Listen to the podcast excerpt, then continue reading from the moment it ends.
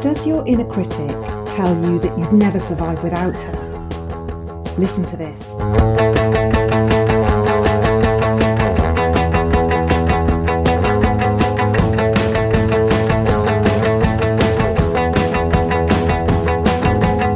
You're listening to The Academic Imperfectionist. I'm Doctor Rebecca Roach. I'm a coach and a philosopher at the University of London, and week by week I'll be drawing on philosophical analysis and coaching insights to help you dump perfectionism and flourish on your own terms. A couple of weeks ago, I was at the How the Light Gets In festival in Hay-on-Wye, where, among other things, I gave a talk on how philosophy can help us live better lives. A special hello to you if you happen to be there. One of the things I spoke about during that talk was the importance of being compassionate towards ourselves. In the question and answer session afterwards, someone asked something that comes up again and again in coaching sessions, and, to be honest, in any discussion about self-criticism. It was this: isn't it important to be at least a little bit mean to ourselves so that we can stay motivated? Because if we're too kind and accepting of ourselves, won't we just give up and stop trying? Now, let me say, first of all, that I've talked about this exact issue before in episode number twenty-three, The Way You're Trying to Motivate Yourself Is All Wrong. There's no need to listen to that episode before this one, but you might want to check it out if you've been tempted to think along these lines. It seems to be endemic among the people I coach, perhaps even among academics in general, or just among ambitious people in general, that we think that being horrible to ourselves is an essential part of motivating ourselves. This isn't true at all. As I said in episode twenty-three, the evidence points to self-compassion and kindness being more effective motivators than self-criticism. But you don't even need to look at the evidence to see this, because you know it already, at least when it's applied to motivating other people rather than yourself. You know you wouldn't try to motivate your child or your employee or someone you were mentoring by being horrible to them. You understand intuitively that encouragement and support are what's needed to help people do well. If you want to help someone succeed, you need to help them build up their confidence and reach for the stars, not stamp on them and grind them into the dirt. That's just obvious, right? We have no trouble at all grasping that, except when it comes to thinking about how we motivate ourselves. One thing that these reflections reveal is that this tendency towards self-criticism isn't something we've arrived at through carefully thinking about how we can best motivate ourselves, deciding that self-criticism is the answer, and then working to develop that capacity. None of us has deliberately developed our capacity for self-criticism at all. It's just something we have, something we've picked up as we've grown. It's sometimes possible to see where it comes from. Perhaps with the help of a psychotherapist, you might come to realise that your own self-critical voice is the result of your having internalised the criticism that you received when you were younger from a parent or a teacher or a peer group. Wherever it comes from, it's certainly not the case that at some point in your life you've reflected on your problems with motivation or something else and thought, what this problem needs is a bit more self-criticism. Let me carve out some time in my busy schedule to work on getting better at that. But even though you haven't intentionally developed your self-criticism habit as a result of having decided at some point that it would be useful, you have, nevertheless, along the way, come to believe that it's useful. But why? For a helpful perspective here, we can look to the work of Sigmund Freud, the so-called father of psychoanalysis. A central feature of Freud's thought was, of course, the idea that some of the problematic ways we think, feel, and behave can be explained by our unconscious thoughts and desires. Since we frequently don't realise what our unconscious thoughts and desires are, let alone why we have them, it can be difficult to change the way they influence our conscious lives. Psychoanalysis is a tool that helps people discover, make sense of, and change their unconscious thoughts and desires. One idea that Freud talked about was sublimation. Sublimation occurs when we have morally problematic or otherwise unacceptable beliefs or desires or behaviours which get directed down some socially acceptable channel. In other words, we deal with those problematic behaviours not by getting rid of them, but by turning them into something acceptable. Freud was apparently first inspired to think about sublimation when he read The Heart's Journey by Heinrich Heine, which tells the story of the nineteenth century German surgeon Johann Friedrich Diefenbach. According to Heine, Diefenbach, rather horribly, enjoyed cutting the tails off dogs as a child. Freud was struck by the relationship between this disturbing childhood pastime and Diefenbach's later career as a surgeon, and it led Freud to remark, "There someone does the same thing during his whole lifetime, first out of sadistic mischief and later to the benefit of mankind. I thought one could appropriately call this change of significance of an action sublimation." What's interesting about sublimation, for our purposes here, is that the initial problematic impulse doesn't go away. It doesn't need to. It just gets redirected and redefined as something positive. It earns its place in the life of the person who experiences it. It's easy to say it would be better if people didn't have the desire to mutilate gentle animals when the desire in question doesn't lead to anything good. But it's much more difficult to claim that it would be better if people didn't have this sort of desire if it turns out to be just one side of a coin, the other side of which involves being motivated to do a lot of good in the world. And Diefenbach, who made some important contributions to medical fields like reconstructive surgery techniques and blood transfusion, certainly did a lot that was good. What does this mean for you? Well, I'd like to invite you to think about how many of your own behaviours and thought patterns might be the results of sublimation.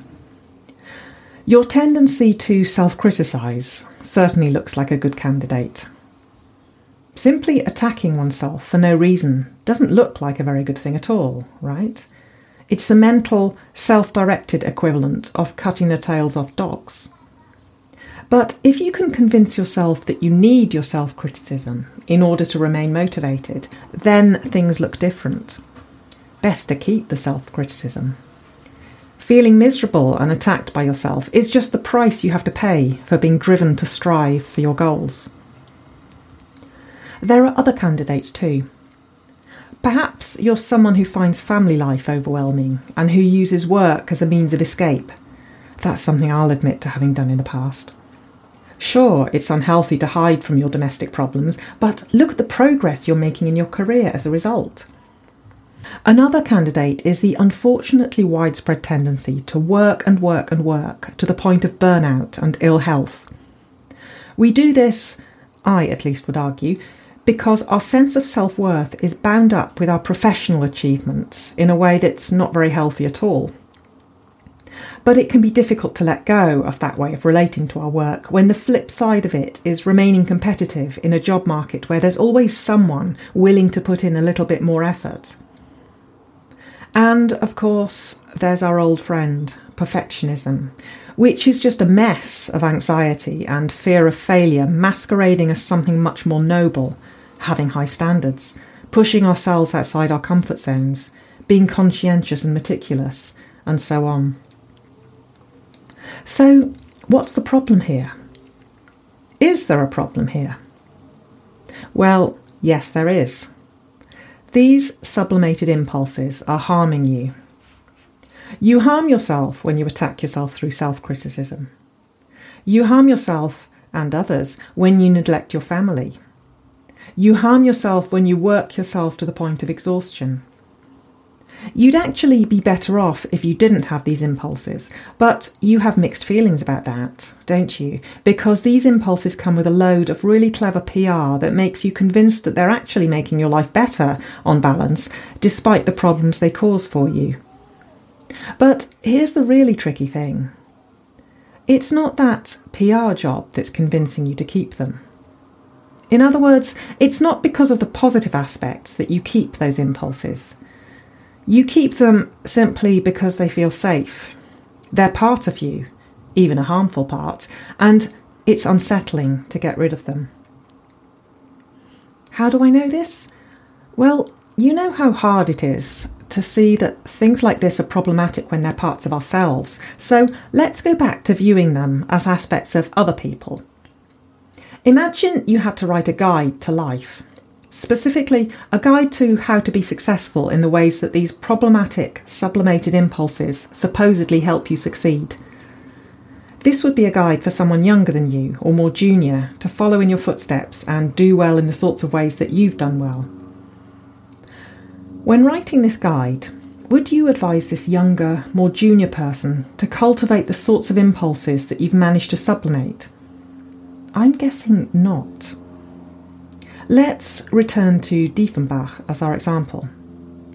Would a guide to how to make a valuable contribution to medical science need to include the advice, try to get into mutilating animals during your childhood? Of course not. Why?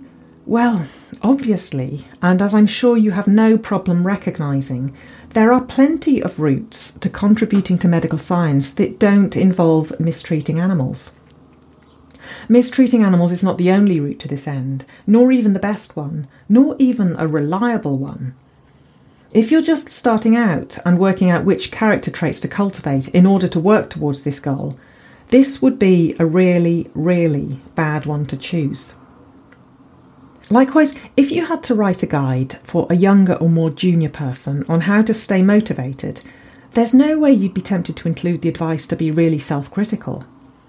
You might even be tempted to do the opposite, to include advice about how to cultivate assertiveness, confidence, that sort of thing. You get the idea. I'll leave you to apply the same lesson to the other sublimated impulses I've talked about here, and to any others that you might have identified in yourself. Your lesson is this.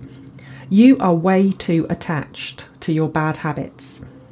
You've allowed them to justify their existence with their seriously ropey P R, and you've waved them through because you're attached to them, because you can't see how attached to them you are, and because it's a big, scary task to think about what you might replace them with if you were able to try to get rid of them.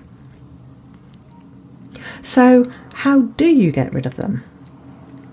Well, you can go to therapy, which is probably a great idea in general, as well as for dealing with this particular issue. But you know how I like shortcuts that you can implement right now and start seeing results. The advice I'd like to leave you with is this. Next time you stumble across a pattern of thought or habit that is making you miserable, but which you're afraid to get rid of, the sort of pattern of thought or habit that leads you to think things like, I don't like this, but I need to put up with it because otherwise X will or won't happen. Ask yourself whether you'd advise a younger or more junior version of yourself to cultivate that pattern of thought or habit. If your response is no way, then have a think about what advice you might offer that would help them achieve the same result in healthier, less painful ways. I'll bet you have no problem at all coming up with sensible-sounding solutions. You might be in the habit of telling yourself, I don't like neglecting my family, but I need to do it because otherwise I won't progress in my career. But if you imagine offering advice to someone else who wanted to work towards a similar goal, someone you care about and for whom you want the best, you'd probably take a more sensible view of things and say something along the lines of, progressing in your career and investing in your family life are both important to you. So prioritise carving out time in your schedule to work on both of these things. Not rocket science, is it? At least, not when you're steering someone else's ship rather than your own. You really don't have to put up with the habits of thought that make you miserable. Be brave. Get rid of them. Invest some time in finding better ways. It's worth it, I promise. Rebecca Roach, and you've been listening to The Academic Imperfectionist. If you enjoyed the episode, please subscribe on whatever podcast app you like to use. I want to help as many people as I can with these episodes, and I'd really appreciate it if you'd share the podcast with any friends who you think might find it useful, and if you'd consider leaving a review on your podcast app. If you'd like to support the podcast financially, you can do that at patreon.com forward slash academic imperfectionist. For more information about me, the podcast and my coaching, please visit the website academic imperfectionist dot com. You'll find links there to The Academic Imperfectionist on Twitter and Facebook too. If you have an idea or a request for a future episode of The Academic Imperfectionist, please drop me a line, either via my website or by tweeting your idea with the hashtag Academic Imperfectionist. Thank you for listening, and see you next time.